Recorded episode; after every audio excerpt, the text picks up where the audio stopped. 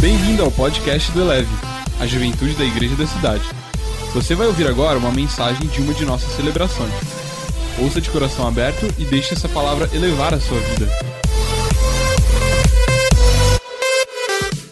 Está preparado aí para receber a palavra de Deus? Vamos para cima? Então vamos lá. Vamos orar mais uma vez, Pai. Nós cremos que o Senhor está aqui, nosso coração está aberto há uma oportunidade grande de vivermos, Pai, o que nós nunca vivemos. Não nos deixe de fora. Se o Senhor está fazendo alguma coisa no mundo, ó Deus, nós queremos fazer parte. E que seja um tempo, Pai, que o Senhor ministre em nós, nos transforme, que ninguém saia como entrou e que toda a glória seja tua. Oramos em nome de Jesus. Amém. Quero ler um texto aqui extremamente conhecido. Um texto que impactou o mundo uma mensagem que salvou uma multidão incontável de pessoas, que Jesus falou para uma pessoa. Uma mensagem que Jesus falou para uma pessoa já salvou multidões. João 3, 16 e 17. Um religioso, e olha para você gastar tempo com religioso, você tem que amar muito, é ou não é verdade? Um religioso procurou Jesus de madrugada. Por que, que ele procurou Jesus de madrugada? Porque ele tinha vergonha dos religiosos amigos dele, de, de, de que ele fosse se encontrar com Jesus. Então, à noite, fora do horário comum, no escuro, ele procura Jesus. O que, que Jesus faz? Jesus recebe. Ele tinha perguntas. E aí então, que Jesus fala para Nicodemos em um dos momentos, porque Deus tanto amou o mundo que deu o seu Filho unigênito, para que todo o que nele crê não pereça, mas tenha vida eterna. Pois Deus enviou o seu Filho ao mundo, não para condenar o mundo, mas para que este fosse salvo por meio dele. Quantos podem dizer amém? Seu coração queima quando você ouve a palavra de Deus? A Bíblia. Sabe, você quer ouvir a Deus? Leia a Bíblia. Você quer ouvir a Deus? Viva a Bíblia e Ele vai falar com você. Eu fico impressionado com esse texto porque Jesus, ele não falava essa mensagem. Deus enviou o seu filho para salvar. Jesus, ele era essa mensagem. Jesus era o filho enviado de Deus. Jesus ele não pregou uma mensagem, Jesus se tornou uma mensagem, ele era o verbo. E isso mostra o quê? Que Jesus ficou lá de cima olhando, olhando para o pai, falando assim: Ei, pai, como é que a gente vai resolver esse problema? O pessoal lá está lascado, né? Olha lá, prostituição, religiosidade, o pessoal tentando salvar, falando da gente, não é o que a gente é. Olha que confusão, estão enganando todo mundo e o povo está se perdendo. O que, que a gente vai fazer? Vamos fazer umas frases bonitas, vamos criar algumas ideias. Deus não trabalhou somente com ideias, Deus não trabalhou somente com palavras, Deus resolveu o problema. Ele veio, ele se tornou um de nós. Jesus nasceu, precisou ser protegido por homens, ele precisou crescer e ele, ele precisou porque ele se submeteu a isso e então ele teve que passar por isso. Ele passou pelas dores humanas, pelas enfermidades humanas, e ele viveu uma vida sem nenhum pecado, e ele morreu por nós. O tema dessa mensagem é amar é o nosso chamado. É isso que Jesus fez, é isso que ele faz, e é isso que nós somos convidados a fazer. Gente, Jesus não ficou lá tentando saber como é que, tentando fazer post para quebrar a internet. Ele não tentou ficar fazendo alguma coisa para mitar entre os homens. Ele veio e ele se tornou uma mensagem. Que mensagem de boas novas? Ele se tornou uma boa notícia para o mundo ele se tornou uma boa mensagem para o mundo. Nós passamos esses dias, aqui no college, um trecho de 10 minutos do Billy Graham em 1969. O que, que aconteceu? Ele foi ser entrevistado pelo cineasta, o mais famoso da época, Woody Allen. E Woody Allen então tem uma conversa com ele, eles falam que eles não concordavam com a maioria das coisas que eles iriam conversar, mas eles conseguem ter uma boa conversa. E ao final, sabe o que, que Woody Allen fala para Billy Graham? Ele fala assim: Foi um presente conversar com você. Quantos de nós temos sido um presente para o mundo que discorda de nós? Cara, Nicodemos era uma pessoa que discordava de Jesus. E ele recebeu um grande presente. E a gente entende que essa mensagem, naquele momento, pode até ser que era só um religioso fazendo perguntas e não entender nada, porque é, Jesus fala para ele, cara, você é um mestre da lei, não entende coisas espirituais. E pode ser que parecia uma perda de tempo, mas no final sabe o que, que acontece? Nós vemos que Nicodemos, junto com José de Arimateia, eles são responsáveis por preparar o corpo de Jesus. Isso significa que a mensagem brotou no coração dele. Nós não sabemos como a mensagem vai brotar, mas nós sabemos a quem nós podemos amar e como nós podemos amar. Então, assim, o que, que moveu o coração de Deus? O que, que moveu a sua ação? Sabe o que, que levou Jesus até a cruz? Não foi só um alvo estratégico de transformar uma cultura, não foi só um alvo estratégico de ter uma visão dos sete montes e conquistar é, os montes da sociedade. Gente, Jesus, ele amou uma pessoa, ele amou cada pessoa, ele amou pessoas e isso moveu o coração de Deus. Olha para você ver como que a atitude é importante. Por que, que eu estou falando isso? Eu, eu fiquei orando essa semana. E eu não sou um pessimista, eu sou um otimista. E eu acredito que o que aconteceu no final de semana passada teve um grande impacto para a nossa nação, que foi o decente. Quantos estavam lá? Cara, aquilo impactou muito a nossa nação. E eu comecei a ver os números do Descende, 145 mil pessoas reunidas no, reunidos no estádio. E eu comecei a, a fazer conta. Aí, de quantos quantos dos 145 mil disseram sim para evangelizar? 6 mil pessoas. Isso é mais ou menos 4,5%. Tem, vamos, falar, vamos, vamos dar uma melhorada no número? Só assim de leve? 5%. Porque pode ser que alguém, a internet não estava boa na hora. Né? Depois ele vai fazer, eu creio que ele vai fazer depois, amém? Mas 5%, eu não sei você, eu não quero ser parte dos 95, eu quero ser parte dos 5. Atitude importa.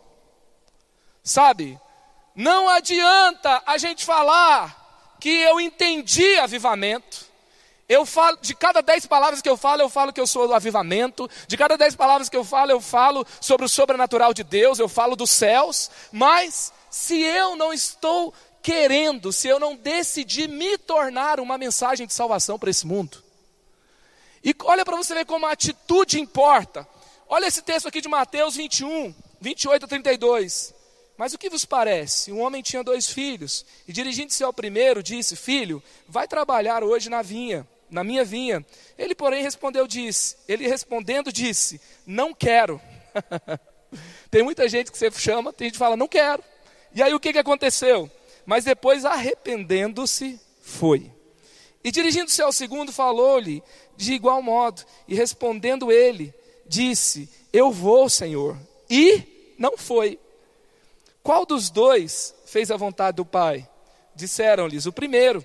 Disse-lhe Jesus: Em verdade vos digo que os publicanos, as meretrizes ou prostitutas, entrarão adiante de vocês no reino dos céus, no reino de Deus. Por, porque João veio a vocês no caminho da justiça e vocês não creram, mas os publicanos e as meretrizes creram. Vocês, porém, vendo isso, nem depois se arrependeram para crer. Teve um que falou: Eu vou! Conta comigo! É nós! Cantou todas as músicas, chorou todas as músicas, caiu para frente, para trás e babou. Orou em línguas e todas as línguas interpretou e fez de tudo. Só que no final ele não foi. E teve um cara que falou assim: Não estou afim, não entendi, não é comigo. E no final das contas ele foi. E aí Jesus vira e fala assim: Olha, prostitutas, ladrões, Zaqueu, Zaqueu são os corruptos da Lava Jato. Está falando, eles vão entrar no reino primeiro, se a gente não prestar atenção. Eu quero dizer para você, será? Quero te fazer essa pergunta. Será que nós estamos entrando? Quero fazer essa pergunta a nós. Será que a gente está entrando? Será que a gente está entendendo? Porque o chamado de Jesus não é sobre simplesmente frequentar um culto. Não é sobre simplesmente cantar músicas, não é sobre ouvir pregações. Não é sobre isso apenas, mas ouvir e praticar, ouvir ser transformado e nos tornarmos como Ele é. E, e por que, que eu acredito? Gente, tem gente que fala assim: eu não acredito. No... Pastor, está falando tudo isso para falar que a gente tem que ir por reação. Sim e não. Por quê? Porque preste atenção. Tem gente que fala assim: eu não acredito nesse negócio que para eu viver esse chamado, eu preciso ir falar de Jesus na rua. Sabe no que, que eu acredito? Eu acredito na palavra de Jesus, no que ele nos enviou para fazer. E ele nos falou: vão e façam discípulos de todas as nações. E como ele fez isso? Pregando para as multidões, pregando nas ruas, pregando nas sinagogas, falando para os seus discípulos. Então, se eu estou fazendo discípulos, se eu estou falando de Jesus nas ruas, tem gente que diz, mas o Brasil não precisa ser evangelizado. O Brasil precisa ser discipulado. Eu concordo que tem muita gente que sabe e precisa ser discipulado. Mas eu tenho um amigo chamado Danilo, que ele tinha 24 anos, ele morava em São Paulo, e até os 24 anos ele nunca tinha recebido um crente falando de Jesus para ele. Nós vimos o Saul, que até chegou em uma célula, mas precisou alguém estar na porta de, uma, de um carnaval, de uma balada do Santa Rita de carnaval, para que ele entendesse. E eu vejo que estar nesse lugar e alcançar um Saul, estar nesses lugares e alcançar um Danilo, é mais parecido com o que Jesus estava fazendo quando ele estava entre nós. Então, se nós cremos nele, devemos viver como ele viveu. Nós, os, João falou, nós os que cremos nele, devemos andar como ele andou. Esse é o tempo de andar pelos lugares que Jesus quer andar por meio de nós nas ruas dessa cidade. Esse é o tempo. E nós temos esse chamado para amar, para fazer a diferença, sabe? E esse é o tempo de nós dizermos sim de uma forma muito prática. E assim, eu não sei o que, que move você, sabe? Fazer o evangelismo não é sobre você impressionar alguém, é sobre você servir as pessoas. Sabe, esse negócio, esse afã, esse, essa necessidade da gente mostrar que sabe alguma coisa, de que a gente é mais crente, de que a gente é mais profundo, essa necessidade de mostrar o que a gente sabe, nos impede de levar Jesus para quem realmente precisa. E esse é o tempo de nós, sabe, simplesmente abraçar alguém. Cara, eu posso te contar uma coisa? Eu, eu, eu vou ser muito sincero, Deus quer a nossa verdade, eu quero falar da minha verdade para você. Quando eu desci do carro e eu entrei na praça, eu não sei o que fazer, mano. Eu não sei. Eu olho para as pessoas e falo, esses caras vão me mandar. eu já lembro do cara que me, me mandou orar para o capeta quando eu fui orar por ele um dia. E eu, eu olho e eu falo assim, como é que eu começo? Como que eu abordo? E cara, eu, hoje, hoje, hoje a gente começou a conversar, oi, tudo bem? E aí eu, eu, eu, falei assim, cara, a gente precisa encantar as crianças. Quando a gente começar a conversar com as crianças, os pais vão ouvir. E aí nós ganhamos a revistinha do Lume, da companhia do Lume, e a gente ficou feliz demais com isso. A gente começou então, eu chegava nos pais, assim, não, aí Deus falou, pergunta para os pais se você pode entregar a revista. Aí eles vão perguntar sobre o que é a revista, daí você começa a conversar. E a gente começou assim timidamente, a gente começou assim perguntando para o primeiro, daqui a pouco a gente estava orando pelas pessoas na praça. Daqui a pouco a gente estava orando pelas famílias. Sabe, a gente tem que começar, a gente tem que ir. Isso vai levar a gente a sair de uma zona de conforto. Isso vai nos levar a sair de uma zona de segurança. E é tão importante o que Jesus nos levou, a, a, nos convidou, você vê na palavra de Deus como que conexões, quando a gente ama alguém, aquela pessoa se torna a nossa missão, e a gente não tem ideia do que pode acontecer. Pensa no encontro de Ananias e Paulo, pensa no encontro de Paulo e Barnabé, Pensa no encontro de Jesus e os discípulos, Jesus e a mulher samaritana. Pensa no encontro de, de Filipe e o eunuco. Pensa nesses encontros, sabe, nesses dias. Hoje você pode ter um encontro com alguém que pode transformar a história de muita gente. Eu fico pensando em Jesus. Jesus estava na cruz, ele estava sofrendo. Tinha um monte de gente xingando ele. Não era pouca a dor que ele sentia, ele estava tendo uma dor de morte. Ele estava morrendo. Ele estava enfrentando um dos maiores medos que nós temos, que é medo da morte. E ele estava ali. E nem nesse momento ele perdeu a oportunidade de amar uma pessoa. E porque ele não se preocupou com a sua própria dor, tem uma pessoa que nós vamos estar com ela por toda a eternidade, porque ele falou: Hoje estarás comigo no, no paraíso. Será que a gente não está tão preocupado com a nossa dor? Será que a gente não está tão preocupado com os nossos problemas? Será que a gente não está tão preocupado com a nossa reputação? Sabe? E se alguém me desprezar, então tá bom, ganhe o aplauso dele e perca uma pessoa no céu. Vale a pena? De repente alguém vai te desprezar, mas eu te garanto que o que vai estar no céu é aplauso. Você vai escolher se você vai ter aplauso da terra ou do céu.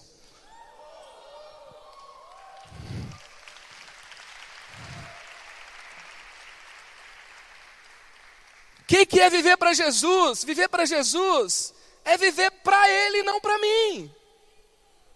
É amar o que Ele ama. É o fazer o que Ele, é fazer o que Ele me convidou para fazer. E eu queria abordar aqui como nós podemos amar três tipos de pessoas. Como nós podemos amar essas pessoas? Como podemos nos conectar com elas? Então vamos lá, ame cada pessoa. Ame cada pessoa primeiro, ame o resistente. Olha o que aconteceu em João 4,4. Era-lhe necessário passar por Samaria. Onde está o resistente? No seu caminho. Jesus sabe de tudo? Sabe. Mas esse que sabe de tudo escolheu que quando o evangelho foi escrito, de, o evangelho segundo João foi escrito, que estivesse escrito desse jeito, era necessário passar por Samaria. E o que, que acontece em Samaria? Ele encontra uma mulher. E o que, que aconteceu com essa mulher? Nisso veio uma mulher samaritana tirar água. Disse-lhe Jesus: Dê-me um pouco dessa água. Os seus discípulos tinham ido à cidade comprar comida. A mulher samaritana lhe perguntou: Como o Senhor, sendo judeu, pede a mim, uma samaritana, água para beber? Pois os judeus não se dão bem com os samaritanos. Ou seja, essa mulher estava resistente ao que Jesus falava por um preconceito racial por um preconceito também, porque eles criam de forma diferente, por um preconceito religioso, por uma indisposição natural. Tem gente que você tem indisposição natural quando você encontra com ela? Qual que é o problema dela? Ela nasceu. Entendeu? E ela está no seu caminho. E você vai para se encontrar com ela? Não, é necessário passar lá. E quando você passa lá, quem que você encontra? Ela. E aí, quando você encontra essa pessoa, ela tem uma resistência. E quando você decide amá-la, você está lidando diretamente com essa resistência. Sabe como é? Você já viu quando alguém ri para você? O que, que, você faz? Alguém rindo. Já viu uma foto de alguém rindo assim, ó? O que, que você faz? Tem um monte de gente rindo aqui, ó. Quando você começa a ver uma pessoa de cara fechada assim, não sei fazer não. Você vê uma pessoa de cara fechada, emburrada, sua cara fecha não é? Então qual é a nossa tendência? Se uma pessoa está fechada a nós, nós, a gente sai fora, não é? Nós saímos fora. E que, que aconteceu com Jesus? Ele começa a conversar, a mulher não quer olhar, a mulher não quer conversar. Ele insiste em conversar e ela fala: Você não devia falar comigo. A gente não se fala, você lembra? O resistente aonde ele está? Ele está no seu caminho. Deixa eu te falar uma coisa: quando você escolhe amar, você escolhe amar e não a quem amar. Porque Jesus decidiu amar cada pessoa. Gente, é fácil amar aquela pessoa que te elogia, que te aplaude, que comenta seu post e põe um coraçãozinho lá. Que quando você tem naquele grupo de WhatsApp de 90 pessoas, só ela te responde. Difícil é amar aquele que nunca responde nada. E quando responde, fala assim: você escreveu errado. Entendeu? Difícil é amar quem fala o que não fala o que a gente gosta de ouvir. Difícil é amar o diferente da gente. Difícil é estar com uma pessoa que você não sabe nem como é que ela funciona. Você funciona de outro jeito. Sabe, você está diante de um ET, porque parece que é de planeta diferente. É verdade, isso acontece, a gente se encontra, a gente não sabe. Isso pode acontecer na Crentolândia. A gente ama os crentes que vêm, que levantam a mão e que falam o que a gente gosta, e que diz um aleluia, um ié e um glória a Deus e aplaude tudo que a gente fala da Bíblia. Mas às vezes a gente está num lugar, está numa escola, está na faculdade, quando você levanta para falar, as pessoas querem desconstruir tudo que você está falando. Só que, gente, nós estamos num tempo de oportunidade tão incrível, porque assim, os, vieram cinco italianos da Sabaoth Church para cá essa semana, vieram um monte de gringo decente. E a galera se encontrava, sabe o que, que eles falavam? Nas lojas tem músicas evangélicas. A gente não consegue ganhar um Uber aqui para Jesus, por quê? Porque é tudo crente. Hoje eu fui falar de Jesus para o Uber. Daí ele falou, então eu sou da quadrangular e tal, a gente está. Aí fui falar para o outro, era da presbiteriana. O terceiro Uber que eu peguei, ele não era crente, mas ele é igual o Saul, ele já está se conectando, mas está pensando em ir para o carnaval. Mas já está com o pezinho lá. Entendeu? Então assim, aí sabe o que, que os caras falaram? Eles falaram que assim, olha o pastor Janone pregando aqui para o college. Ele falou assim: eu tentei explicar para uma pessoa da loja o que eu era, porque eu sou um pastor. Eu tentei explicar na Itália o que é um pastor, eu não conseguia falar. Ele pegou e falou assim: Eu sou um padre que se casa. Aí a pessoa entendeu. Porque as pessoas, sabe por quê? Porque o país tem 2% de evangélicos. Tá ligado? 2% de evangélicos. Agora, você tem que assim pegar 50 Uber num dia para achar um crente. E ao mesmo tempo, gente, nós estamos vivendo uma outra realidade, mas a gente tem um resistente no caminho, mas são poucos, tão poucos. O Eloy foi comigo, estava lá, o Rafael estava lá, o Paiva, tinha uma galera que estava lá, a gente foi fazer lá na, na porta da Univap fazer evangelismo no Enem. Cara, eu orei umas 30 pessoas. Toda hora eu olhava, olhava para o lado, tinha alguém entregando. Eles queriam um chiclete e uma oração. E aí a gente dava um chiclete e a gente orava. O chiclete fez um sucesso na porta de. Gente, você não sabe o que um chiclete faz, às vezes. Deus usa até o chiclete. E a gente está lá abordando as pessoas. Gente, eu acho que eu abordei mais de 30 pessoas e orei com mais de 30 pessoas. Só quando estava quase o portão fechando, que não dava tempo de orar. Você fala, Deus te abençoe, a pessoa sai correndo. Se você for fazer, evangelismo na porta do vestibular, não abra a porta para a pessoa entrar se ela chegou atrasada, tá? Chore por ela, chore com ela. Mas, enfim, a gente estava lá e beleza. Gente, das 30 pessoas, sabe quantas pessoas tiveram uma abordagem, uma recepção ruim? Um cara olhou para mim e falou assim: Você é crente? Você crê em Deus? Eu falei: Creio. Ele, eu sou ateu. Eu falei: Que bom. Deus te abençoe. Aí ele falou: Eu sou ateu. Eu falei: Você não crê, mas eu creio. Então você age do jeito que você crê, eu acho do jeito que eu creio, e a gente vai ficar amigo no final. Mas eu queria tanto que Deus te abençoasse nessa prova hoje. A gente deu risada e ele entrou. Eu não, eu, sabe, ele entrou e eu não sei se ele pensou isso, eu não sei se ele não pensou, mas ele não me hostilizou. Mas ele era a única pessoa de 30 pessoas. Outro dia eu peguei um Uber, comecei a falar, a gente começou a conversar, no meio da conversa ele falou assim: Eu sou ateu. Ele virou e falou assim: Mas eu sou ateu do bem. Falei assim: Eu não achei que você era um ateu do mal. Eu não acho que os ateus são do mal. E aí a gente começou a conversar. Daí a pouco ele, eu acho que o nome dele era Paulo. Era um, o nome da pessoa da Bíblia. Eu falei assim: Você sabe quem foi Paulo? Sei.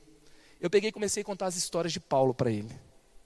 Aí eu falei assim: Mas eu vou falar porque você não acredita, né? Sabe o que ele me falou? Fala mais, porque eu gosto de ouvir. E eu continuei falando, continuei falando, eu continuei falando, eu continuei falando, eu continuei falando. Eu não sei o que aconteceu no coração dele, mas até chegar ele estava falando, fala mais. Gente, os resistentes estarão no nosso caminho. Mas nós não vamos parar de amar por nenhuma resistência. Nenhuma resistência é maior do que o que Jesus fez na cruz por nós. Sabe, se a, se a resistência for maior, a cruz é o quê? Eu carrego dentro de mim o poder da ressurreição. Eu sei que o amor vence, é a luz que dissipa as trevas e não as trevas que dissipa a luz. Então, eu já vi assim, é, gente ensinando a evangelizar, sabe que jeito? falando assim: aborda o aberto primeiro. Aborda o receptivo primeiro. Porque você vai começar a falar com o receptivo e ele vai começar a chorar e os outros vão começar a se reunir em volta. Gente, aborda quem Deus te levar para abordar. Porque o resistente você não escolhe, ele está no seu caminho. E ele está no seu caminho por um propósito. E ele está tá ali para ser amado. Todas as pessoas Jesus morreu por cada uma delas. Jesus não morreu simplesmente por todos, ele morreu por todo aquele que nele crê. Cada pessoa, o resistente, o aberto, todo mundo. E o que, que acontece com o resistente? Olha só. Jesus respondeu: se você conhecesse o dom de Deus que está. O dom de Deus, e quem está pedindo água, você lhe teria pedido e dele receberia a água da vida. Disse a mulher: O senhor não tem como tirar a água, e o poço é fundo. Onde posso conseguir essa água viva? Acaso o Senhor é maior do que o nosso pai Jacó, que nos deu o poço, do qual ele mesmo bebeu, bem como seus filhos e o seu gado? A mulher lhe disse: Senhor, dê-me dessa água, para que eu não tenha mais sede, nem preciso voltar aqui para tirar a água. Ela não queria voltar naquele lugar? Ela não era complicado para ela voltar ali, e não era sobre tirar água, era sobre a exposição, era sobre vergonha. E aí depois Jesus fala, e Jesus disse, né? Ele começa a conversar, ela fala que não era casada, aí Jesus fala assim: é verdade, o que está com você não é seu marido, mas você já teve cinco maridos, né? E aí então Jesus fala, lhe disse: Vai, chama o seu marido e volte. Não tenho marido, respondeu ela. Disse-lhe Jesus: Você falou corretamente, dizendo que não tem marido. O fato é que você já teve cinco, e o homem com quem você agora vive não é seu marido. O que você acabou de dizer é verdade. Disse a mulher: Vejo que é profeta. A resistente chamou Jesus de profeta, e teve religioso que não chamou. Por quê? Porque ela foi amada. E o que que quebrou? Gente, vamos pensar aqui. O que que quebrou a resistência da mulher samaritana? Palavra de conhecimento, amor. Ela se sentiu tão amada que ele amou tanto que discerniu algo que acontecia na vida dela. Eu oro para que Deus nos dê palavra de conhecimento para abordar o resistente. Eu oro para que Deus nos dê essa esse discernimento. Eu queria que a gente ficasse em pé agora.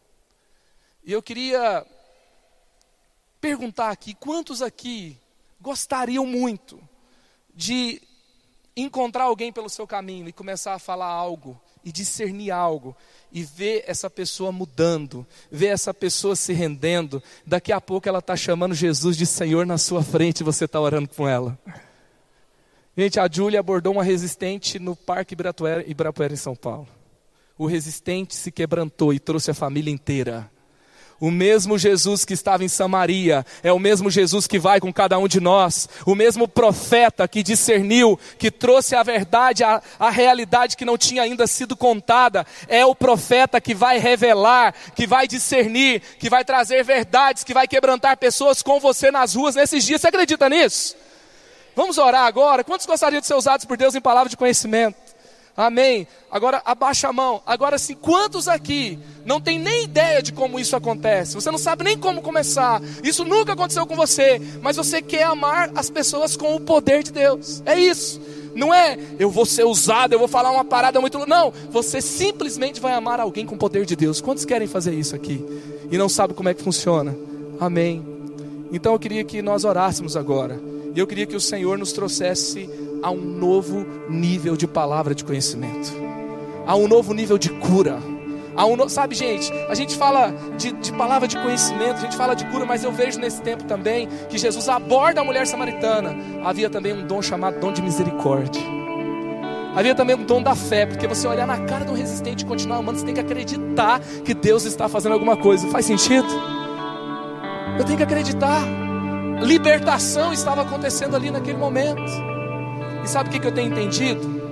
Para que o sobrenatural flua através de mim, para eu amar o resistente, a resistência tem que cair dentro de mim. O primeiro resistente que Jesus transforma sou eu, e depois ele me, me leva para amar um resistente. Faz sentido para você? Talvez você tenha resistência ao poder de Deus. Talvez você tenha resistência a um tipo de evangelismo específico. Talvez você tenha resistência a começar uma conversa com um estranho. Talvez você tenha resistência a fazer uma coisa que você nunca fez. Deixa eu te dizer uma coisa: Deus está quebrando a sua resistência para que muitos resistentes sejam amados. Eu e você éramos resistentes. Eu e você estávamos longe. Eu e você não queríamos saber de Deus. Mas um resistente foi quebrantado e insistiu comigo, insistiu com você. E hoje você é filho amado de Deus. Nós somos chamados. Senhor, nós oramos agora, Pai. E o nosso motivo para falar contigo, para te pedir algo hoje, Pai, é para que o Senhor quebre dentro de nós resistências, prisões, medos, inseguranças, timidez. Quebra a incredulidade, Senhor.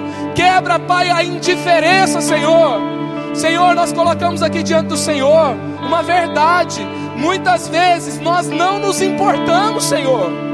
A gente não está lá como o Senhor esteve na cruz, estava sofrendo e o Senhor se importava com o outro, Pai.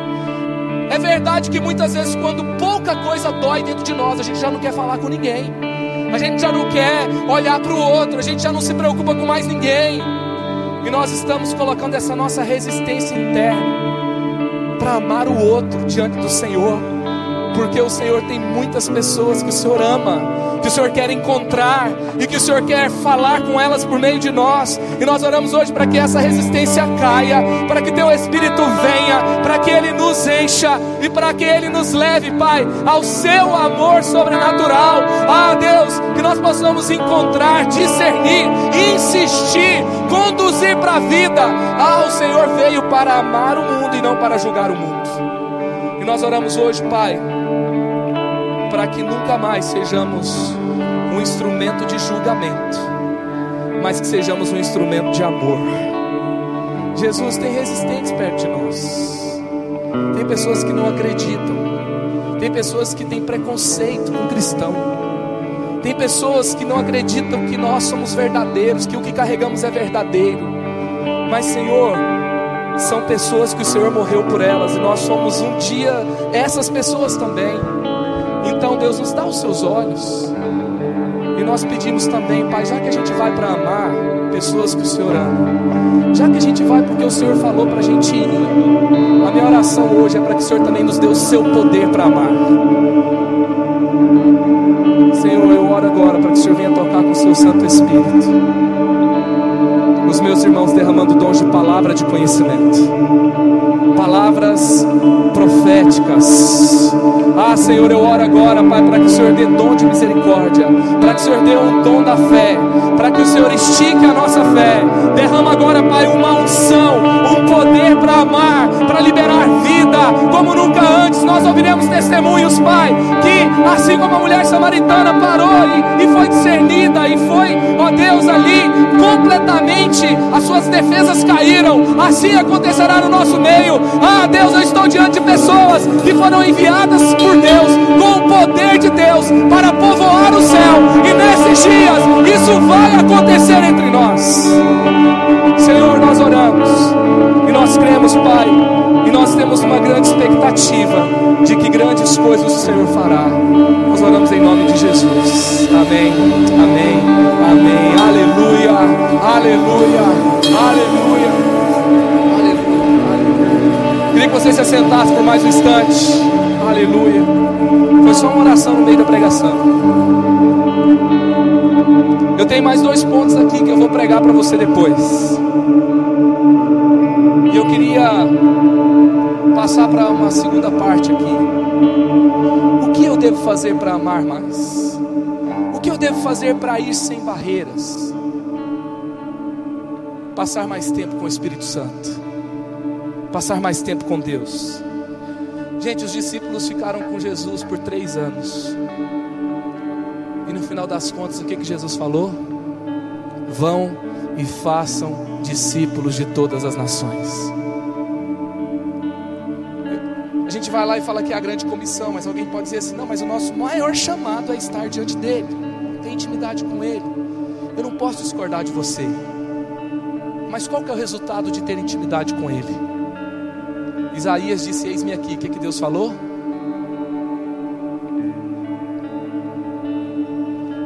Deus falou para ele ir. Se você não está disposto a orar, eis-me aqui. Se você não está disposto a dizer, envia-me a mim, você não pode orar dizendo, eis-me aqui. Eu queria te contar uma história. Em 1725, um assentamento de fugitivos de guerra. Fugitivos no sentido de pessoas que tiveram que abandonar sua terra, que foram invadidas, os morávios. Eles tiveram que sair da sua terra e eles então foram se aproximando e eles adentraram numa terra de um conde alemão. Esse conde alemão era cristão, eles eram cristãos. E por cinco anos nesse assentamento, sabe o que, que aconteceu? Eles começaram a brigar eles começaram a discutir, eles começaram a ter muitas disputas e competições entre eles, até que uma pessoa, o conde era cristão, o conde era pastor, e eles se levantaram e falaram que decidiram que eles começavam, precisavam começar a orar. E eles começaram a fazer escalas de 12 pessoas com mais 12 pessoas, e a cada hora 24 pessoas estavam dentro de uma casa, que era uma casa de oração. E eles começaram a orar um dia, dois dias, uma semana, um mês, um ano. E aí, em pouco tempo que eles começaram a orar, a história vai então começar a dizer: esse conde, eles, ele, ele relatou o que, que começou a acontecer quando eles começaram a orar. E aí então, ele fala o seguinte: os cristãos foram iluminados com uma nova vida e poder, as dissensões desapareceram e os, os incrédulos foram convertidos. Gente, eles oraram por mais um ano, por mais dois anos, todos os dias, de hora em hora, 24 horas por dia, sete dias por semana. Por mais dois anos, por mais três anos, por mais dez anos, por mais vinte anos, eles fizeram uma vigília de cem anos. Com 65 anos de oração, eles já tinham um assentamento indefeso já tinha mandado 300 missionários ao redor do mundo. Ao final de 10, de 100 anos, eles já tinham enviado mais de 1.200 missionários, não, mais de 2.150 missionários para o mundo. Um assentamento enviou mais de 2 mil missionários para o mundo. Existe uma conexão entre oração e envio. Existe uma história sobre os moráveis, sobre os moravianos, que é o seguinte, que um dia dois irmãos, eles queriam ir para uma ilha falar do amor de Deus. E quando eles. Por que, que eles queriam ir para essa ilha? Porque havia ali um conde que era ateu, que não aceitava que nenhum cristão pisasse lá. Se pisasse lá, ele tinha que ir embora ou ele tinha que morrer. E aí então, esse cara, ele era um senhor de escravos. E aí então eles pediram para esse conde para que eles pudessem ir para lá. E quando ele pediu, esse cara falou assim: de forma nenhuma, essa coisa sem sentido nenhum vai chegar aqui nesse lugar. E então eles pegaram e descobriram um jeito de ir para lá. Dois irmãos, eles se venderam como escravos, para que eles pudessem passar a vida inteira lá e falar do amor de Deus naquela ilha. E eles foram frutos dessa reunião de oração. E eles foram. E aí eles estavam no navio, partindo, e as pessoas começaram a perguntar: por que, que vocês vão sair e nunca mais ver os seus pais? Por que, que vocês vão sair e nunca mais vão ser livres? Por que, que vocês estão entregando a vida de vocês para isso? Vocês nunca mais serão livres, vocês nunca mais poderão voltar, e provavelmente a gente nunca mais vai ter notícia de vocês. E aí então eles respondem o porquê quando o barco começa a se afastar, eles começam a gritar: para que o cordeiro receba a recompensa do seu sacrifício. Eles se venderam como escravos. Eles abriram mão da liberdade para alcançar pessoas que talvez nunca teriam sido libertas. E eles passaram a vida lá. E eu queria convidar você para quê? Antes da gente terminar aqui, eu queria convidar você para. Será que a gente consegue? Será que é possível a gente de domingo até sexta-feira, a gente por cinco dias, fazer oração 24 horas por dia? Será que a gente consegue? Não é 100 anos, não, é 5 dias. Sabe, eu sei que você trabalha, eu sei que você tem que levantar cedo, eu também tenho. Eu tenho que levantar cedo e tenho que acordar dois meninos. Eu não gosto de acordar cedo lá em casa. E às vezes eu tenho outras coisas que eu tenho que fazer quando eles acordam. O colchão não está seco, tá ligado? E aí depois a gente tem que levar eles para a escola, e a gente tem que fazer um monte de coisa, e todo mundo tem coisa para fazer, e todo mundo tem uma vida para tocar. Mas será que o nosso amor por Jesus é suficiente da gente entregar esse tempo, porque assim, eu, Deus falou comigo esses dias que eu posso falar de Jesus para muitas pessoas, e as pessoas podem ter defesa para tudo que eu falar, mas elas nunca poderão se defender das minhas orações. As minhas orações têm que chegar primeiro. Você está entendendo? As minhas orações têm que chegar primeiro. Elevou sua vida? Compartilhe. Se você quer tomar uma decisão por Jesus, ser batizado, servir no Eleve ou saber algo mais, Acesse elevesuavida.com ou envie um e-mail para juventude@elevesuavida.com. Que Deus te abençoe.